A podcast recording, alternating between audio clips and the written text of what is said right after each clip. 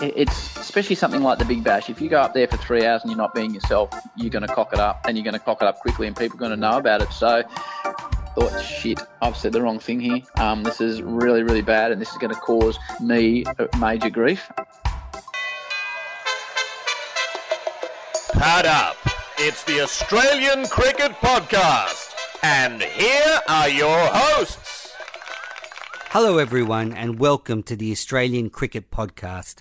I'm your host, Andrew Mensel, aka Manners, and I'm thrilled to be presenting the second episode of the Autumn Series for 2017. My second guest for this year's Autumn Series is Mark Howard from Channel 10.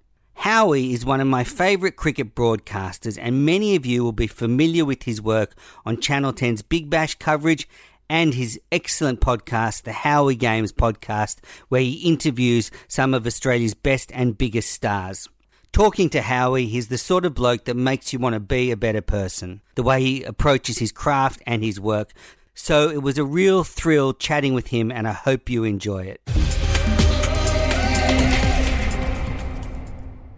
Hi, Howie. Thanks for coming on the Australian Cricket Podcast. How are you? Yeah, I'm great, Manners. It's really nice of you to invite me on. I've listened to the podcast plenty before. It's a great podcast, but I find it a bit bizarre because I'm normally the one asking the questions. So hopefully we don't bore the audience too much, and it's a new experience for me, but thanks for having me on. Well, this is a reverse Howie Games. You know, I've put you on the hot seat, and I'm really glad you could come on. There's a couple of areas of mutual interest, the Big Bash obviously being one. You work on that, and also your fantastic podcast, The Howie Games. But before we get into all that, when I listen to The Howie Games, I think that you come across as having a really good moral compass. When you, in your introduction to Kevin Pietersen, you said that you were taught to judge people by the way they treat you and not go into things with preconceived ideas. I was just wondering where that sort of grounding comes from. Where did that come from, that moral compass? I think because working in the media, everybody has an opinion on everybody, and it can be slightly unfortunate at times. But I think it's actually something my grandfather used to say to me, just, oh, mate, just take people how they are with you. Because especially when you're dealing with he taught me that as a young man, but when you're dealing with the Kevin Pietersens of the world or the Michael Clarkes or whoever they are, if you're dealing with elite athletes, people for whatever reason will have negative things to say about them. So if you go down there and sit there and think that, you know, I hear Kevin Pietersen is this or Ricky Ponting's this or Michael Clarke's this, it completely clouds what you're doing. So I think it's only fair if someone's going to give you the time, valuable time to sit down there and have a chat with you, that you need to go in and with an open mind. And you really can manage. You can only treat people how they treat you. And if people come across a bit gruff, well, you know, you might be a little bit more standing back on them. But if you go in there thinking, well, this person's not going to give me anything, well, they won't give you anything. If you think they're going there thinking they're arrogant, you'll come away thinking they're arrogant. So, yeah, I just try and keep a very open mind to it, and I find that works best. Treat the person with respect, and away you go, because you've got to realise the people you're talking about, if they're giving you an hour of their time, it's a massive favour that they're doing you. So you sort of need to repay that back a little bit, I think. Yeah, I think it comes through in your interviews, the way you really try and give people a chance to tell their story, and you don't try and put your own biases on them. And I guess you seem really honest in your work with the Big Bash and the podcast, that it is really you up there. Some people, I think, put on a bit of a front when they're in the media game, but I get the feeling, and I think other Australians see it as well, that this is Howie, just take me for what I am, like it or don't like it. Well, I hope so. It's certainly a fellow that I worked with a long time ago, Neil Kearney, taught me a lot of things. He's a great man, Neil. A lot of people won't know his work, but he's the best reporter, journalist I've ever worked with, and he said to me very early on, when I was starting to work on camera, he said, mate, if you're not yourself, you won't be able to sustain it. So just be yourself and people will like it or lump it. But I still listen. When I listen to myself, sometimes I think, yeah, it sounds okay. Other times I listen to it and think, gee, small things like when I drop G's on the end of a sentence, when I say gonna instead of going to, or, you know, I tell my kids now, don't drop your G's. So sometimes you've got to be careful you don't be too relaxed, especially on the telly, because I go back and listen and I cringe at certain times when, you know, I've got quite a strong Australian accent, and that comes through, and at times I cringe when I hear that. But it's especially something like the Big Bash. If you go up there for 3 hours and you're not being yourself, you're going to cock it up, and you're going to cock it up quickly, and people are going to know about it. So yeah, you learn those manners that you're not going to be able to please all the people all the time. So at the end of the day, first you try and please your boss, second you try and please yourself, and hopefully that cuts through with the audience. Sometimes it does, sometimes it doesn't. But yeah, you need to be honest, because you can't keep it up otherwise. I think it's a refreshing approach, and I wouldn't worry about dropping your G's. I would say most Aussies wouldn't notice. I hate it. I hate it when I hear it back. If I'm in the Qantas Club the next day on the way in the Big Bash and they've got highlights on and I say something like that, it makes me cringe. But anyway, that's life. Okay, so let's start with the Big Bash. Channel 10 won the rights for the comp in 2013. Did you know straight away that you wanted to get on the coverage of the Big Bash? Oh, 100%. 100%. Yeah, the only way I can say to that, Dew, is 100%. Cricket's been my favourite sport growing up playing it. I never really thought I'd get the opportunity to work on it. It was always a Channel 9-based product in Australia, and I certainly haven't played 100 test matches to qualify to work on that. So I never considered that I would get the opportunity to work on it. So when it came out that we had it, yeah, absolutely. It was extraordinary. I still didn't know whether I'd get an opportunity, but I was certainly more of an opportunity than if it had gone elsewhere. So how did you get that opportunity? Did you have to audition? Did you have to put your cricket tragic credentials together and present them to someone in Channel 10, show them your posters on the wall from when you were a kid of Dino and that? No, I didn't. I to be completely honest with you, the executive producer of the cricket is a guy called David Barham. He's a ripping boss because he has faith in you, so he doesn't manage you how to do things. He'll give you a couple of pointers and say, all right, go and do it. And if he doesn't like how you do it, he will tell you that. But I've worked with him for a lot of years. I first met him, we worked together on the volleyball at the Sydney Olympics in the year 2000, of all things, when I was an assistant director on it and he was the executive producer. And eventually he had me working on the AFL football down here in Melbourne on a boundary role, and I did a lot of work on the footy for Channel 10. So when it came to pass that 10 had got the cricket, knowing him well, he knew I had a really good handle on the cricket, but he didn't know whether I'd be able to commentate on it. I didn't know whether I'd be able to commentate on it. And I guess at the time I wasn't really sure whether he'd give me the opportunity. I knew I'd get some chance to work on the cricket, whether it was being on a boundary style role, which I'd done on the footy in the past. I hadn't done a great deal of commentary. I'd commentated on Ironman and a few other small motorsport events, but certainly of nothing of that size. So, you know, we just discussed it, and basically, to be completely honest with you, Menace, he said, can you do it? And what are you going to say? If I've learnt one thing in this business, it's just say yes to anything. And that's sort of been my theme the whole way through, right from we started. If they said to me, you know, we've picked up lawn bowls, can you do it? And I'll be like, yep, no problem. And then you go and figure out how to do it. And I very much said that, yep, I can do the cricket.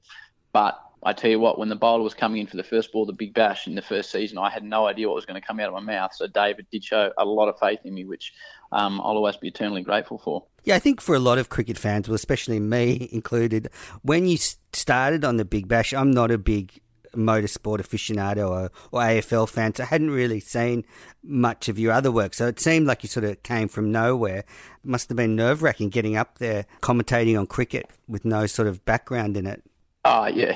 Nerve-wracking is one way of putting it. I guess you like when you hear, you know, a singer saying they became an overnight sensation, and then you look back and they've done 23 albums to that point. I guess I'd been working in sports television in every sport you can imagine, in every role, from, you know, pulling cables around a motor racing track to directing it, to reporting on it, to starting to commentate on it, to producing it, to writing it. So, yeah, I guess when you're working on lower profile events, then a lot of people aren't aware who you are, but you have a very good grounding, and I can sit in the Big Bash commentary box and know what everyone else is doing, from the director to the producer to the commentators to the guys running the replays to the guys doing the graphics. I've done all those jobs, so that certainly helps. But we did some rehearsals, not very many rehearsals, it must be said. We did some rehearsals at Channel 10. And I came away from those still questioning whether I was going to be able to do it. I certainly didn't walk in there and do the first rehearsal and thought, yep, this is going to come to me naturally. I still had no idea how it was going to go, and a lot of people still say that I still don't know how it's going. But yeah, certainly that first night. How did you come up then with the sort of what style of cricket commentator you wanted to be. You know, I think we both grew up around the same age with the Channel 9 commentary box being a really big influence on our childhoods and the way we interact with cricket. And, you know, I think subconsciously you sort of bring that into the way I approach cricket. But how did you sort of evolve your style?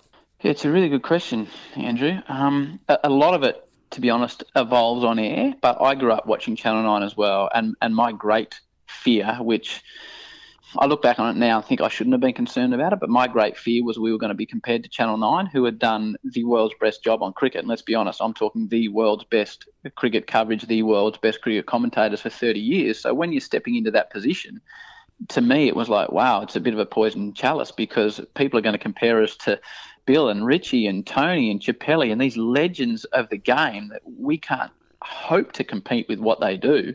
So we had to provide an alternative. And again, Dave Barham just said to me, we did the first couple of rehearsals, and he said, listen, mate, your role here is to show people who the real Ricky Ponting is, show that he's a normal knockabout bloke, show that he's got a great sense of humour, show what type of man Adam Gilchrist is, because especially with those two, all we'd seen is, especially Ricky, we'd seen him behind his helmet and we'd seen him as the Australian captain, an intense fella under pressure that didn't really give a lot away. But in getting to know him, we all certainly realised at 10, and with Gilly as well, that these are really funny knockabout blokes. So it was my job to try and show the personality of these guys. So that's not discussing how we're going to call ball by ball, but that was our general theme.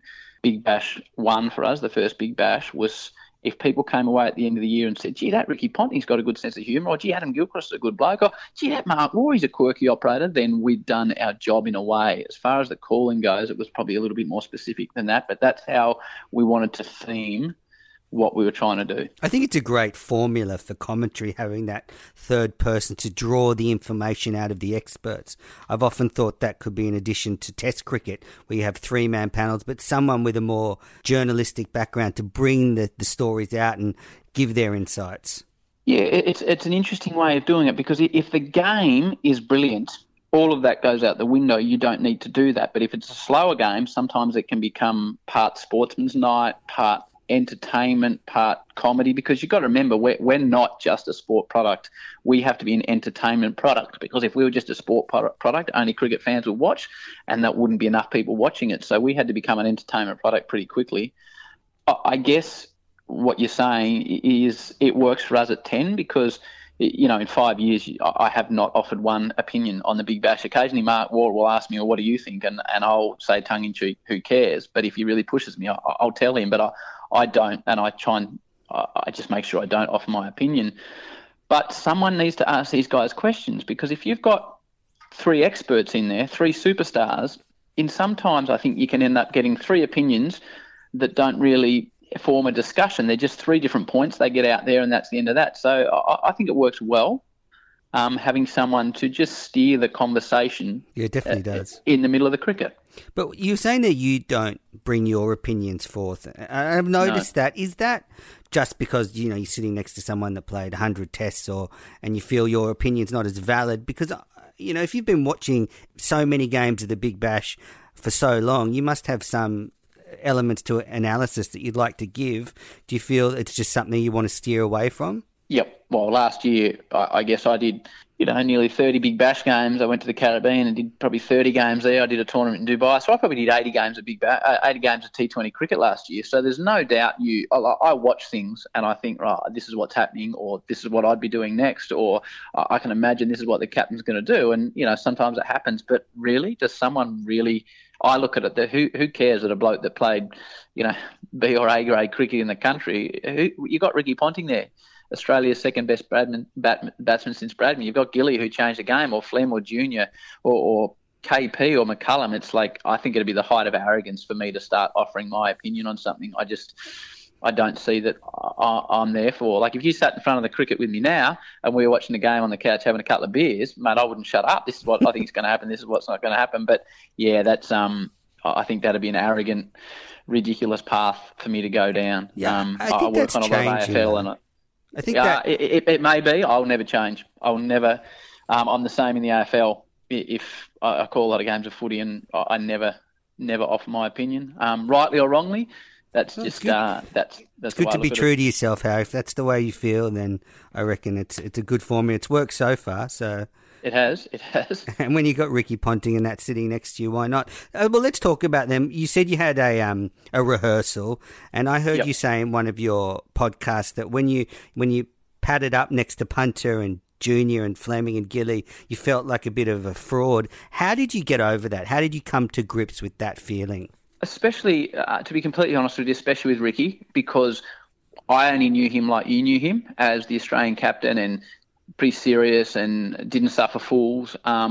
So I reckon it took probably the first whole season for Rick to be able to trust me. You'd have to ask him, but I would have thought the first whole season before we'd spent enough time together. And now, obviously completely relaxed around him. I don't know. I just... The first couple of rehearsals was me, Punt and Flem, and we did it at Channel 10, and we were all edgy. When Rick first arrived, the security guard brought him up and introduced him to me and the boss and someone else. Oh, here's Rocky Ponting. And I just remember thinking, this bloke's just called him Rocky Ponting. He's going to think we're freaking clowns here at Channel 10. You know what I mean? Like, I was like, well, how's this bloke going to – what's he going to think of us? He's decided to join 10 rather than 9, and he's getting introduced as Rocky Ponting, and he's sitting down with a bloke that's never called cricket before. So, again, I just sat there and the boss just kept reminding me, mate, you don't have to be there to be a cricket expert. Just let people see how Ricky is, what type of personality is. And I guess of – the few strings I have to my bow, probably the best one is to be able to bring personality out of people and find out what they're all about. Hence, we can get onto the Howie Games later. So I just stuck to that. And eventually, once you gain their respect, then things turn around. You can be more relaxed, and then you can start to have a laugh with them and, take it out of them a little bit and formulate how it's going to work. But, yeah, it took me a while to be convinced in my own head that I should be in the commentary box. But once that happened, probably through repetition and through being comfortable with the boys, then it goes to a better level. A lot of people, and check out my Twitter feed, man, there's a lot of people who still say I shouldn't be there, but we've got this far. But yeah, it was certainly a hurdle that I had to overcome. How do you cope with that sort of social media feedback? I mean, it is part of, I guess, being in the media now, you have to have it and you need to keep yourself out there, but you're also going to get some negative stuff back. Do you just sort of block it out? Do you not look at it? I don't like it. To be completely honest, it's pretty good. Like if after a Big Bash game, I'll probably get, 50 tweets. If it's something controversial, 100 tweets. To be completely honest with you, it's just the way it is. Probably only 5 of them are negative. So that's good. I guess, if you're going to read the positives, then you can cop the negatives. When everything happened with Chris Gale, there was a lot more negatives, and that sort of taught me a few lessons. But it's just part of the job, mate. You can't, you're doing your best. Again, I look at it, right, have I done what the boss wants me to do? Is he happy? Am I happy?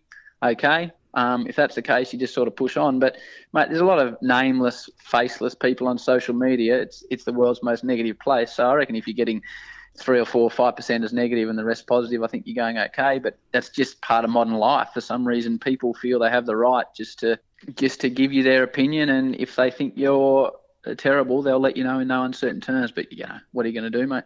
Yeah, really. Cop it on the chin. It sounds like your percentage is pretty good. I reckon sportsmen probably get a bit more negative stuff. Yeah, they do, and you talk to sports people about it, and they'll shut it down, and that can be a real shame because it's such a wonderful way to interact with fans. But if person X is getting nothing but negativity, they shut it down, and then all their fans don't get to hear from them. I'm not talking about me; I'm talking about athletes now. So I've never really understood negativity in general. That certainly comes out in the Howie Games. You're very positive in that. A couple of more questions about the Big Bash.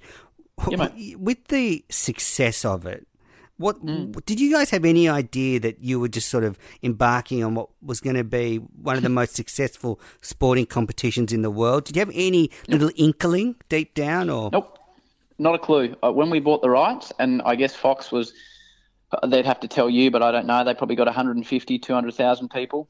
And I've never discussed this publicly before, but I sat down again with the boss, David Barham, and he said, what do you think, Howie? We've worked on a lot of stuff. I said, if we get... 400,000 average, I think it'll be pretty good.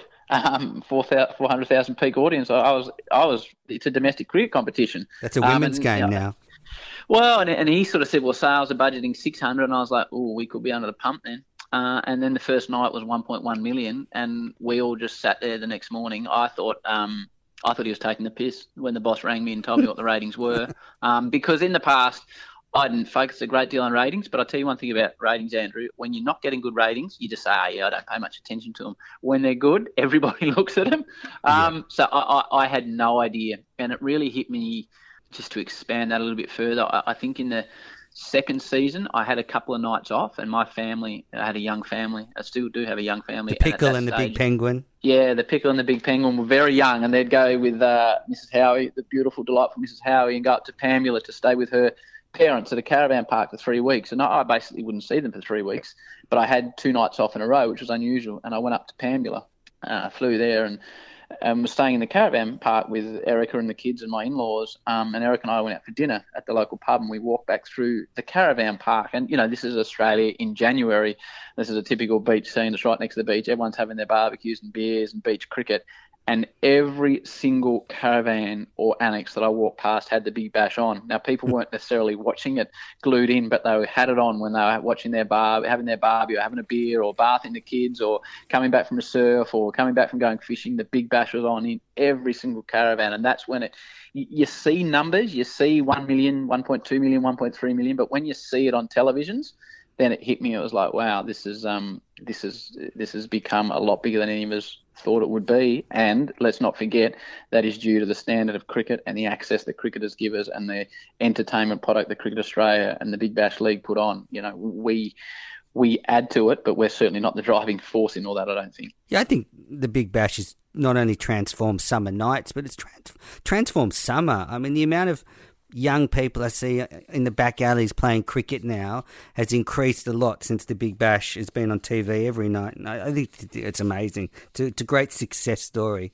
Yeah, even when I play cricket with my kids, you know, the Big Penguin, as you called him, he's 5, and he's right. Okay, Dad, I'm going to be the stars. Who are you going to be? It's not. He's not going out there to bat for Australia, and in some ways, that makes me laugh. In other ways, it breaks my heart, because, you know, you and I grew up, but it was playing for Australia, and that was it, and that was the be-all and end-all. Yeah, so I think it's resonated. I have I can't tell you how many blokes come up to me and say, my kids had no interest in cricket, or my wife had no interest in cricket. And some women as well come up and say, my husband had no interest in cricket, but they have become family converts. And it just sits on, it's on in the background. And there's nothing else on, Menace, let's be honest. There's nothing else on at that time of year. So, but if one of those kids we're talking about then takes up cricket that wouldn't have, then I think it's been a success. Yeah, I've been hearing a lot of whispers from England about some discontentment with the changes they're making to their T20 comp. And I just think about how I felt and how I was a bit disappointed that axed the New South Wales Blues at the time. But I was just so wrong. And I want to tell all those people in England that are discontent. I said, just go with it, because, you know, to see the amount of families and the life that the Big Bash has brought to cricket in this country, it's just inspiring. And, you know, that's what I want. I want kids playing cricket, and I just hope it continues. Yeah, mate. You're spot on, because I was the same. I was like, well, I'm not going to support Victoria. Well, why would I care about it? I couldn't agree more. I thought it was a really poor move. Shows you what little you and I know about marketing. Yeah, exactly. And they're doing that in England, and they're about to launch a new one in South Africa. Yeah, it's the new frontier. And still, when I can watch a Big Bash game, and I obviously know the players reasonably well, quite a few of them. So I cheer for players. I still don't cheer for teams. And I think a lot of people like that. I think a lot of people cheer for a close result. And at the start, people were saying, oh, that's going to be the great downfall of it. I don't think it is. I think people want to be entertained, and they might not feel like that they've got as much invested in the Melbourne Stars winning or not. Of my generation, I think my kids' generation have got a lot more invested in who wins. But I think our generation, we see a good game, we're pretty happy with that. Yeah, I tried to be neutral, especially last summer when I was doing this Big Smash Cricket podcast. But deep down, I love the Sixers. I love the magenta. I love the fact that they play at the SCG. When I went out to the Thunder, deep down, I wanted them to lose every game. So I've definitely got to work on my skills of neutrality if I continue to do good. This.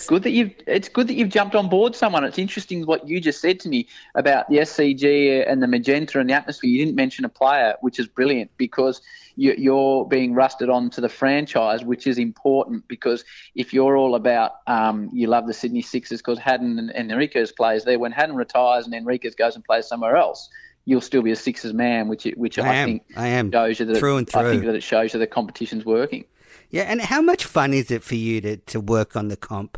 I mean, you know, you're travelling around the country all summer, you're going on some of the biggest and best cricket grounds in the country, you're interviewing stars, it's a successful product, you're working with great test players. And is it fun for you? You know, do you have a good time? Because it looks fun. I think that's what people think, so... Well, I think you've just answered your own question.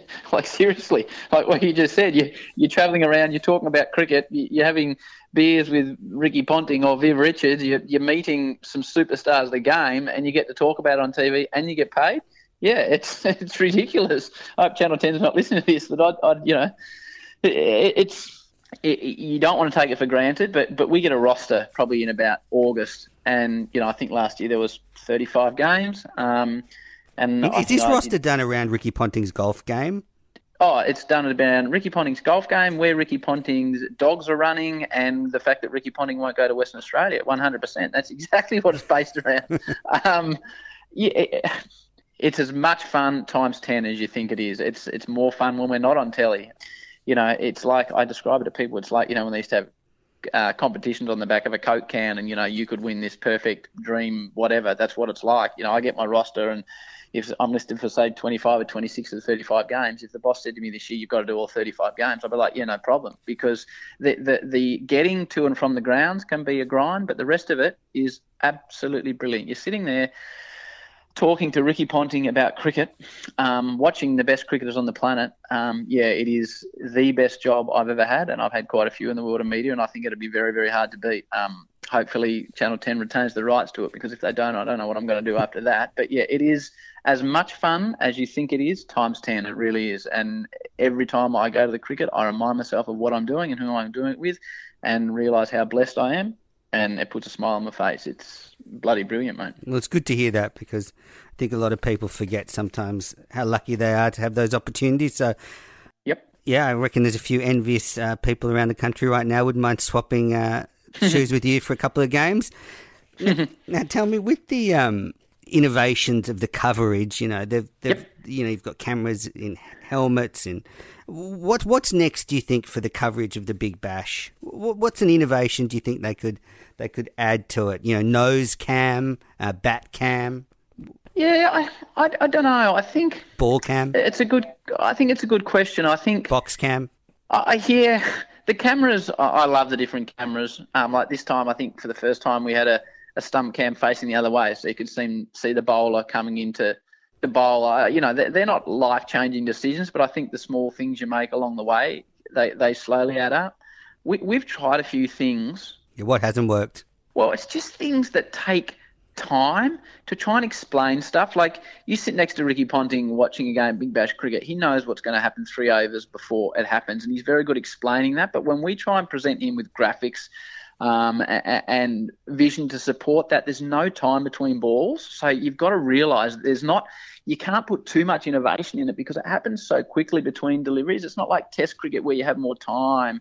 You know, Rick starts making a point about something and then that batsman gets out and, you know, the point's lost. So I'm not really answering your question. No. What's the next innovation? What's the next innovation? Yeah, I haven't got one. I don't know. I guess a camera in a bat at some point may be something they work on. You know, I look at the big innovations in cricket that Nine are brought in with the Snicko and the hotspot. Like, to me, those two add so much to the game. Whether there's more things like that, I'm probably not the right person. Well, what about DRS then for the Big Bash? That was a hot topic last year. The fact that the team should have a referral. I personally think a team would be a great addition to the tournament and add to the drama. What do you think? I tend to agree with you. I think one. That's it. You get one for your 20 overs. I think that'd be a good idea. One unsuccessful one. I'm not sure it's solved too many problems in Test cricket, because it was in there to prevent the howler, wasn't it? And, you know, we see it now becoming anything but preventing the howler. But, yeah, I think the DRS, that's a really good suggestion, just one innings. I think it does prevent the howler in Test cricket most of the time. I think now we start to split hairs about these minute little faint noises on the snicko or the tiniest deviation, but I think it's I'd like to see it in T20 cricket, just for the fact that we saw a couple of big games last year, decisions that were a little bit off. You know, you wouldn't mind if it's going to be on TV, have lots of people watching, the ability to get the decision right. And the reason they shy away from that is because they want it to be done in the 3 hours. They don't want you and your family having to be up at 11:15, 11 o'clock, the game dragging on. You know, I'd done games in the West Indies. I did a game in the Caribbean that they had no rain rule, mate, and we went on air at 7:30. I saw that one. But, oh, mate, we finished at 4:45 in the morning. I remember that one. I tell you, we're some real flat units in the commentary box that night. I give you the tip, let alone the players out there. So I can understand why they resist those things, but I don't have a better suggestion than your suggestion about one DRS. I think that's a really good idea, but you only get one, and if you, as soon as you get it wrong, you're done. Yeah, now I had Lisa Sthalekar on the show, and I said to her that I think the Big Bash is moving past the stage where we should mic up players, and I think it's probably something they should look at taking away. I think, you know, the competition's getting so serious and people, you know, really care who wins the comp, and there's so much at stake that do we want players being distracted? And, you know, we saw Kevin Pietersen got fined for making comments while he was on the field, and, you know, it's unfair on him because your adrenaline's rushing, you know, you've just had a decision go against you. It's hard to sort of filter out your feelings. I think it's something maybe that they need to look at. What did Lisa reckon? She said I was being an old fuddy-duddy. And yeah, I'm in Lisa's camp. I couldn't disagree with you less. I think more. I couldn't disagree with you more. I think, you know, we had a few issues this year that were caused by me when I spoke to Hodge on field, which was a bloody stupid thing to do. And I hope I haven't put the whole thing in jeopardy with that. I know I haven't put the whole thing in jeopardy, but that was really, really foolish on my behalf, which caused us some dramas. But I think as a general rule, you've got to get the right player. Like if you have a Brad Hodge talking about what's going on, to me, when actually we don't ask him questions, when he had the mic on a couple of times last year and he just spoke through an over, they were my favourite overs of the entire Big Bash. So I think he can bring a lot. I'm with you. I don't think KP should have got fined for what he said because he was opening his access up and showing us what was happening on the field. And I think if you're gonna take that type of coverage, you have to expect some things to come out that you're not going to necessarily agree with. So I'm with you. I don't think he should have been fined, but I think it brings viewers so much into what happens in the game, to the point, mate, I'd like to see it in Test cricket. I've had this discussion with Gilly. And, mate, I'm a traditionalist. Don't get me wrong. Like you know, at the end of the day, I'd probably rather watch Test cricket than any other cricket. Would have been good on that Indian series to have a few players mic'd up. Well, mate, it would have been amazing. But, you know, I've worked on other sports. I think golfers should do it as well. So, yeah, mate, I think they should stick with that. I think we need to be... I'm just in the minority on this one. No, that's all right, mate. You know, you've got to have your opinion. What about when you said that to Hodgie? Did you know, like, I've said a lot of things, and as the words come out, I just go, why did I say that? Did you think at the time when you said it, oh my God, I might have just put my foot in it? Or... Oh, absolutely. Absolutely, mate. I've done enough sport to... And, you know, there's... If... I'll get you to ask me another question in a minute because I don't want to use it as an excuse, but it was the absolutely wrong thing to say. And when I was halfway through it, I thought, shit, I've said the wrong thing here. This is really, really bad, and this is going to cause me major grief. You know, for those that weren't aware what I'm talking about, Brad Hodge was the captain. Shane Watson was batting, and our stats guy, Laurie Colliver, said... on the coverage, I don't think it was just in my ear, I think he said on the coverage that of the last 9 balls that Watson had faced from Laughlin, he'd been out twice, which I relayed that information to Hodgie, which was stupid. And then Hodgie, because he is an entertainer and because him and I know each other so well, he was joking around saying, I better bring him on the next over. Now, you talked to Brad about this isolated from the incident. Don't get me wrong, I said the wrong thing, it was the wrong thing to say, and I got my fair whack, and so I should have. Brad was always going to bring Ben Laughlin on the next over. If you look back when Brad bowls Ben Laughlin, it's pretty much he brings him on at the 5th over, which is what we're about to come into. So Brad was always going to do that, but the fact that he played up to my stupidity made it more of an incident than it was going to be. So, yeah, it was the wrong thing to say, but you can't blame the technology for that. You can only blame the fool in the commentary box that asked the question. Well, fair enough, I guess. We all say things we regret. And in that situation, when you're with, you know, people like Laurie giving you those stats, do you get all that stuff constantly throughout the night? And is it up to you to sort of work out what you want to pass on to the viewer? Yeah, it is. And that was the thing I was going to bring up with you, that I would love the audience at some point to be able to hear what happens in my ears during a Big Bash game. The first Big Bash game we did, I was absolutely cooked at the end of it. I'd done a lot of sports television prior to that, and that was the first hour was the most intense thing I'd ever done. You have... At any particular time, you have the director telling you what replay is going to be replayed. You have the producer telling you you've got to plug "I'm a celebrity, get me out of here." You have the DA telling you you've got one ball to go before you've got to throw to the over break. You have got the statistician telling you that he's bowled the last 33 deliveries for 19 runs, and a couple other people in here at any time. So that's while you are commentating, half the time when you're talking. So it is an extremely, extremely busy environment in your ears, and it takes a long time to be able to filter what you need to deal with and what you don't need to deal with. And it's not in any way an excuse for why sometimes you say the wrong thing, but there's so much going on. And you imagine in a typical Big Bash game, there's 40 overs, so there's 240 balls. I probably call typically 200 of them.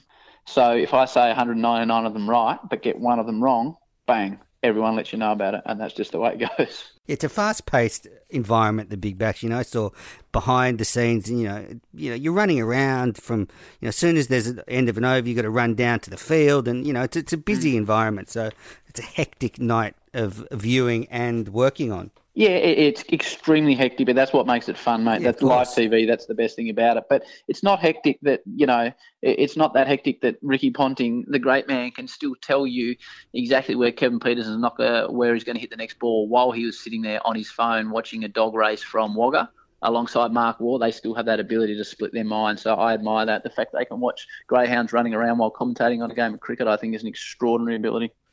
Yeah, well, the Big Bash is just amazing to watch, amazing to go to. So thanks for all your amazing work on that. Is there any one memory you've got from the Big Bash so far? In the many seasons you've done, is there one memory that sticks out to you that you want to share with the listeners? Well, there's two, one from on-air and one from off-air. I think when we were up in Canberra, when the Sixers were playing the Scorchers and Brett Lee was bowling his final over, and I was calling the majority of that alongside Flem, and it was, it was not just who was going to win the Big Bash. It was, right, this is the last professional over of Brett Lee's career. There was that, there was run-outs, he was bowling blokes. They were coming from the clouds, the Sixers, and Moises Henriques wasn't able to complete the run out, and somehow I managed to get some semi-appropriate words around that. That was my highlight on the cricket field. Off the cricket field, any time with Viv Richards is just, when you finish a game of cricket and the great man is in the car beside you and he just says, Howie, should we go and have a rom, Howie? Let's have a bit of a rom and a bit of a chat. And you go, hey, mate, you could be the tightest man. You could be the tightest man in Australia. And if Viv wants to sit in the bar for 9 hours, you sit in the bar for 9 hours. But I recall Menas leaving the Gabba one night with Viv and Mel McLaughlin, probably 3 years ago. Mel will hate me telling this story. And we get down to the cars, and there's always blokes lined up to get Punter's autograph or Gillies or Viv's autograph with their bats. And this guy came up, and it was me, Viv, and Mel. And he comes up, and Viv sort of half stops, and he's like, "Oh, guys, Mel, can I have your autograph?" And I was like, "Are you?" I actually said to him, "Are you freaking serious? You've got Sir Isaac Vivian Alexander Richards, Mel, wonderful at her job, great girl, but mate, get your priorities right." So Viv Richards, hanging out with Viv is one of your off-field highlights.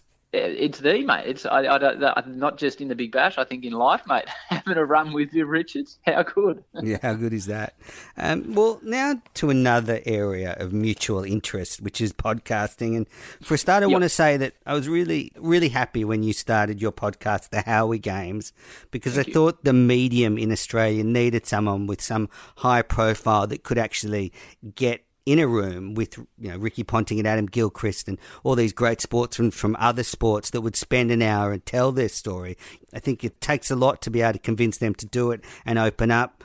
So thank you for doing that. I think it's fantastic for the medium. Yeah, it came about from the Grand Prix last year, so the 2016 Grand Prix. I covered that.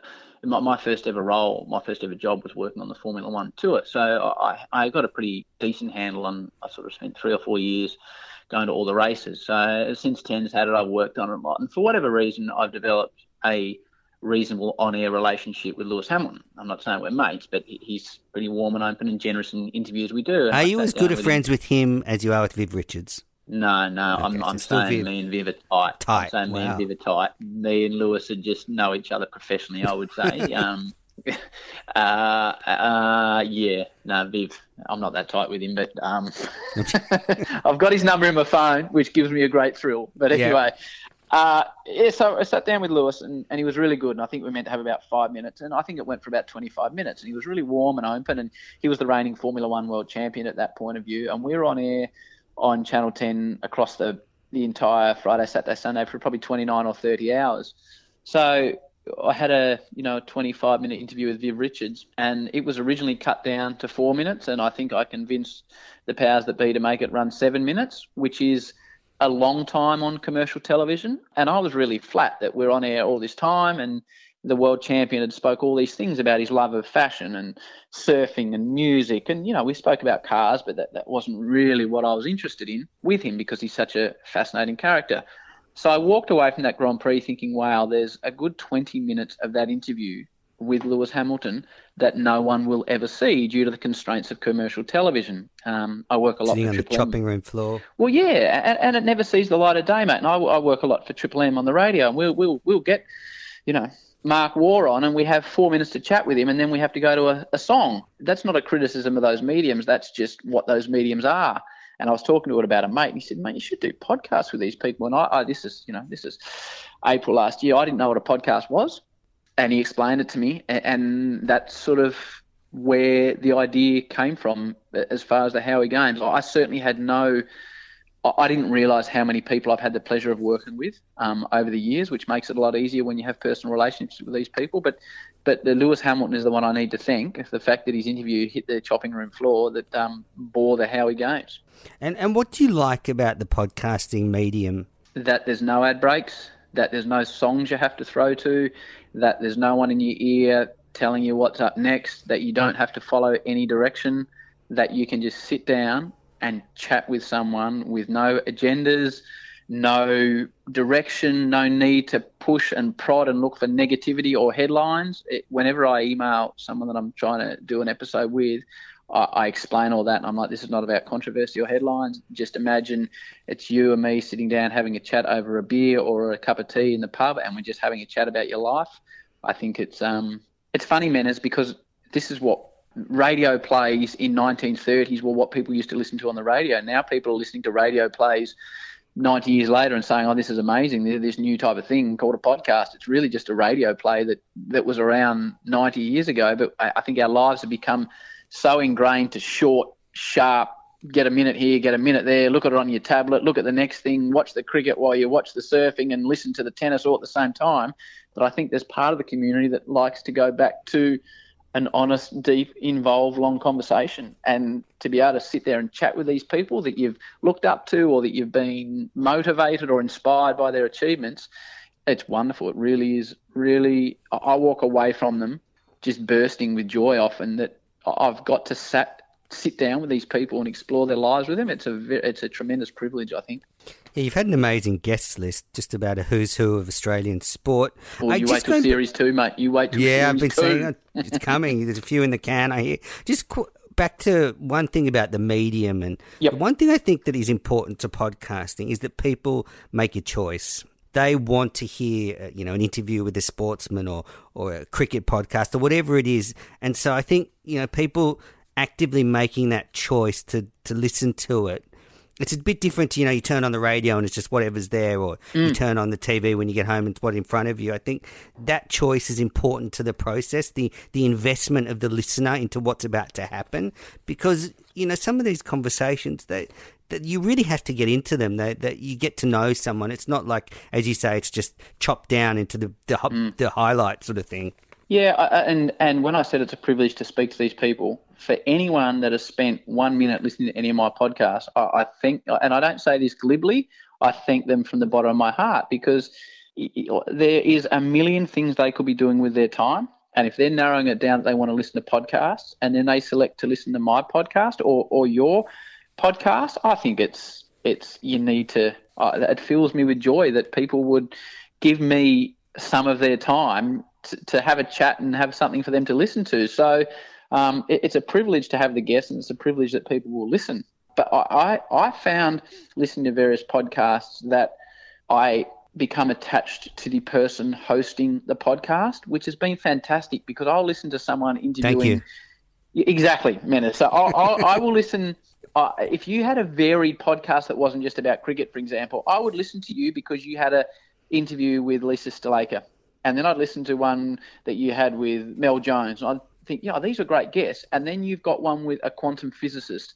I am never going to sit and listen to a quantum physicist, I can't even say the word, on my own. But because I'm starting to develop an affinity to you and the way you go about it, and I enjoy the way you do it, it opens up my mind to all these other topics that I would never listen to. So I really hope with the Howie Games, there's 2 episodes on there on Series 1. There's 24 episodes. There's 2 episodes that the majority of sporting fans wouldn't have heard of those 2 guests. Those 2 guests are my favourite 2 episodes. When anyone says which ones you should listen to, I say a guy called Jake Edwards or a guy called Jack Jones. And people say, who are those?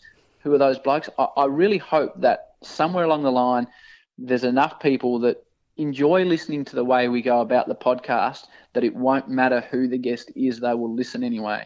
And that might be pie-in-the-sky stuff. They might just think, well, I know Ricky Ponting, so I'll only listen to Ricky Ponting. But I hope the people that listen to Ricky Ponting or Adam Gilchrist and think, oh, that was a nice interview, they will then go and listen to some of the less high-profile guests because, as I said, those 2 are my 2 favourite podcasts from the first series. Yeah, well, I've got a favourite podcast from – I didn't listen to every episode of the first season, but most of them. Have you listened to really Jack Jones or Jake Edwards? No, not really. I don't want to lie to you, Howie. Well, that's what I'm saying. You need to go and listen to those. I listened to all the cricketers, plus a few others. Mm-hmm. But I think, you know, there's a certain intimacy to podcasting where it feel as a listener, you feel like you're eavesdropping on a conversation between 2 people. And I thought Ricky Ponting's was maybe the best example of the cricketers from the first season of where you really felt a sense of intimacy in that conversation, and I found it a fascinating one. I sort of saw Ricky when he was a really young man coming through the scenes, you know, 16, 17. I was around the Australian cricket team, and you know, he was a young man, and I thought my impression was he sort of closed off. He was quick ascendancy to the Australian team, and then he sort of shut off a little bit, you know, as you would, put up a barrier. But that podcast really opened him up. It was just an amazing listen. Well done.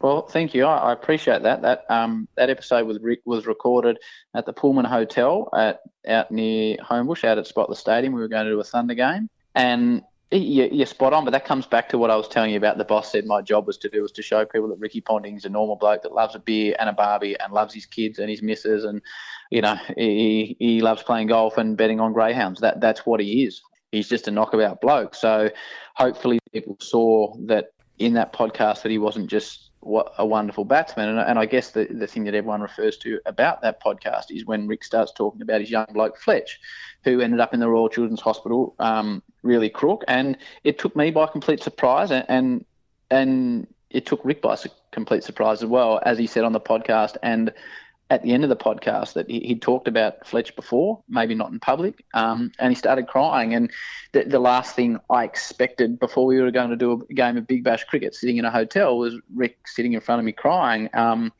And I know him as a mate now, so it upset me as well. There's actually – that's the only podcast where I've cut anything out because in the interim of that period, Rick had to get up and just compose himself and – we both decided that it was so raw that we were going to cut a little bit of it out, which you wouldn't realise listening. I'm sure you didn't realise we did cut some out, but I think you still get the emotion of what I was too busy crying about to notice. Yeah, and mate, I was the same because it's all of a sudden it's not Ricky Ponting, it's a mate sitting across from you, opening his heart and soul to what it was like to being in hospital, thinking his young son might not survive, and that's not Ricky Ponting the cricketer, that's Ricky Ponting the dad.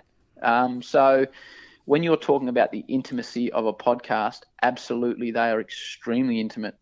And I didn't expect Rick to go down that path. I don't think he really did. But I guess if your guest is comfortable and happy to expose themselves, well, all you can do is thank your guest for their openness and honesty. Yeah, it still upsets me a bit now to think of what it was like in that hotel room. And, you know, anyone with young kids, any kids will realise that once you have children, your life and the way you view life and the way you view the health of children is a completely different thing. So if there's a dad sitting across from you, which is what he was in that situation, telling you, you know, that he thought his young son was going to die, it's, you know, anyone. Heart-wrenching. Yeah, it is. And anyone will get upset by that. I guess you've sort of talked about this and alluded to the way your style of interviewing is that you try and draw the information out of subjects and you know, how do you approach when you're writing the questions for your interviews? Because I often think you do a really good job of sort of, I wouldn't say boiling someone down, but cutting to the core of someone. How do you do that? Do you sit back and, you know, reflect on it beforehand? How do you sort of find that? Well, I haven't written a question for an interview for 10 years now, I reckon, because once you have the confidence to actually listen to someone, Manners, then you can react in a conversation. So you know, there's nothing worse when you're having a conversation with someone in a pub, for example, and you're saying something and they're blatantly not listening to you, and then they're just going to give their point of view, and it's not a conversation, it's just a series of facts blurted out. A conversation is when you're talking to me and I'm listening to what you're asking me and I'm responding to that. And then I listen to what you're saying and I respond off your response. That's a true conversation. So I don't have a question for any interview I ever do. I'll have a couple of general themes in my head. If it's someone that makes me a bit edgy, I'll probably have the first question in my head. But in a podcast, I'll read about people. I'll read their book. I'll read online about them. And I have one of the few skills I do have is that once I read something, it sticks in my head. So I have in my mind a general theme. And my podcasts are pretty basic. Basically, we start at the start of your first memory of playing cricket to where we're sitting in this room now, or your first memory of playing soccer. So personally, and I know everyone does it differently, when I see people with written questions written down in front of them interviewing someone, I'm like, well, even then, man, you're looking down. So you're not looking at them. So you're not engaging with that person when you go to look at your questions. How do you know what I'm looking at? I'm joking. I don't mean you. I mean, in television, etc., or in a room, if you're not looking someone in the eye, you get lost in the conversation. So I just try and follow a general theme rather than specific questions. But the risk is sometimes I come away from and think, oh, I can't believe I didn't ask them about that, or that completely slipped my mind. But for the occasions that happens, I prefer that. The fact that I walked away with a genuine conversation rather than a series of questions and a series of answers. Well, I've got written down here, are there any questions you wish you'd asked the previous guest? Is there any you've come out and gone, oh, God, I can't believe I missed that? Yeah, there will be a few. I can't remember any specifically. There will be a few, but it's like anything. It's like that Lewis Hamilton interview that I got that I was telling you about. You didn't see the 20 minutes they hit the cutting room floor, so you don't think you missed anything. If I don't ask the question, unless it's a really obvious one, then the listener probably doesn't realise anyway. It might sit with me for half an hour, but yeah, you know, that's the risk you take trying to do it the way I do, which I personally think is the right way to do it, because I think there's too much in them. I think media too much think about what they're going to say, and then you say to me, oh, Howie, what's it like working on the Big Bash? And I give you my answer and you've got your next question ready, and then I say, oh, but the reason that it motivated me because my grandma died on the first day. And that's an extreme example, which didn't happen, but then your next question is, oh, what's it like working with Ricky Ponting? You haven't listened to what I've said, so you've lost the opportunity to have an interesting conversation because you've figured out what you already want to say rather than actually listening to the person. So anyway, that's the way I go about it, right or wrong. People would disagree. No, it's very interesting. It certainly works for the Howie Games. I mean, I want to go back to the beginning of the Howie Games and just chat about a few interviews you've done with cricketers to end this podcast, a little bit of a review of the Howie Games with Howie, because I'm sure a lot of people who are thinking about going back, I really recommend all of them, but especially on the cricketers. And you started off with Adam Gilchrist as the very first Howie Games. Yep. Which was their second episode I recorded. That was the first episode I launched. The first episode I actually did was with Dennis Cometti, but Gilly was the second actual interview we did. But as you said, it was episode one. I thought it was a great start, and I thought it helped in that episode how introspective Gilly is. Mm. Someone has that ability to reflect on his own story. And again, you just sort of brought him along and he told some great stories. But my favourite is the one where he talked about his shenanigans in the Cricket World Cup of 2007. Yes. So I reckon people should go back and listen to that one because that's a very funny story. Basically, to cut a long story short, Gillard had a child and wanted to get on the piss, and his teammates were saying, well, you need to start worrying about the cricket. And he was like, oh, please, just one more night. But that's Gilly. Gilly, a wonderful sportsman and a wonderful operator at the bar. He has no peer as far as that goes in life that I've ever met. Yeah. My embarrassing Adam Gilchrist story is I was in a bar with him in England in the 99 World Cup. Yep. And I thought it would be my... A few pints later, I thought I'd tell him how to bat on English wickets. And I just, like maybe what was happening with Hodgie, as soon as the words were coming out, I just wanted to run.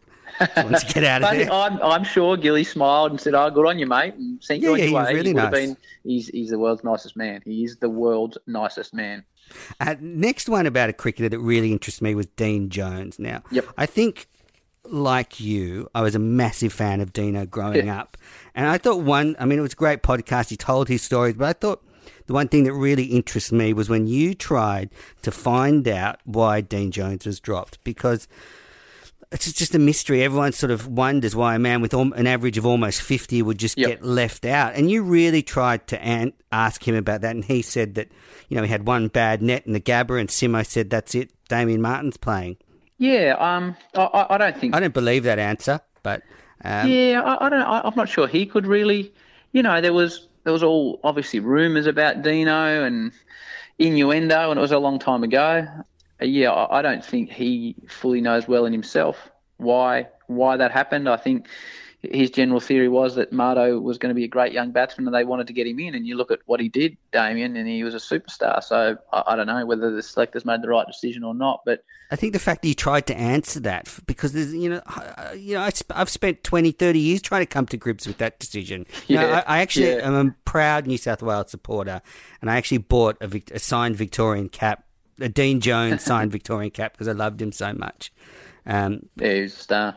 I just think the one thing that stands out for me is I saw Dino having dinner in the MCG before a Big Bash game last summer, and he walked into the sort of media area and no shoes on. Everybody else wouldn't dare to walk around there, but he's walking around bare feet, shorts. So he is a legend. There's no doubt about it, and people should go and listen to that one. He rolls to the beat of his own drum too, which I do not like in modern media when people are criticised for being different, because we will sit there in all sorts of forums and say, oh, why are these athletes so boring? And then an athlete like a Dino or a Glenn Maxwell, there's plenty of examples out there, stick their head up and show a bit of personality and actually say what they think, and they get whacked. Don't complain about it. Enjoy it. Take it on. It's what, I love the American athletes. I love them when they come off the park and say, rather than, oh, it was the team and the structures and process, I love it when they say, I was brilliant today, or it was all about me, or I'm the reason we won. I love that. A lot of people don't, but I love the individuality and the showmanship of sports people, men and women. Yeah, you talked about in the interview with Michael Clarke when he bought his Maserati or something when he was a young kid, and you talked to him about in America, every athlete goes out and buys a car like that. Yeah. But in Australia... That's that exact discussion, isn't it? Yeah, and... I think that was a really interesting way of viewing it. I never thought about it like that in Australia we criticise people for that. But, you look across in America and it is just what happens when you get, that sort of money. You go, and you should do it. God, you should follow your dreams. So I thought that was a really interesting take on our perceptions of Clarke when you brought that up, because so many people were quick to criticise. But why do we criticise him for that? Why do we criticise a bloke for being successful? And exactly. I'm not sure if you've listened to the Greg Norman episode, and we sort of had a philosophical discussion. I think I raised it with him that the only thing I don't like about Australia and Australians, because I've seen the world 9 times over and this is undoubtedly the best place to live with the best people, I don't understand the tall poppy syndrome. And I don't understand if Michael Clarke was in America, everyone pushes you up in America, whereas in Australia, people push you down. This is a kid from the western suburbs who's come from not much, working class family.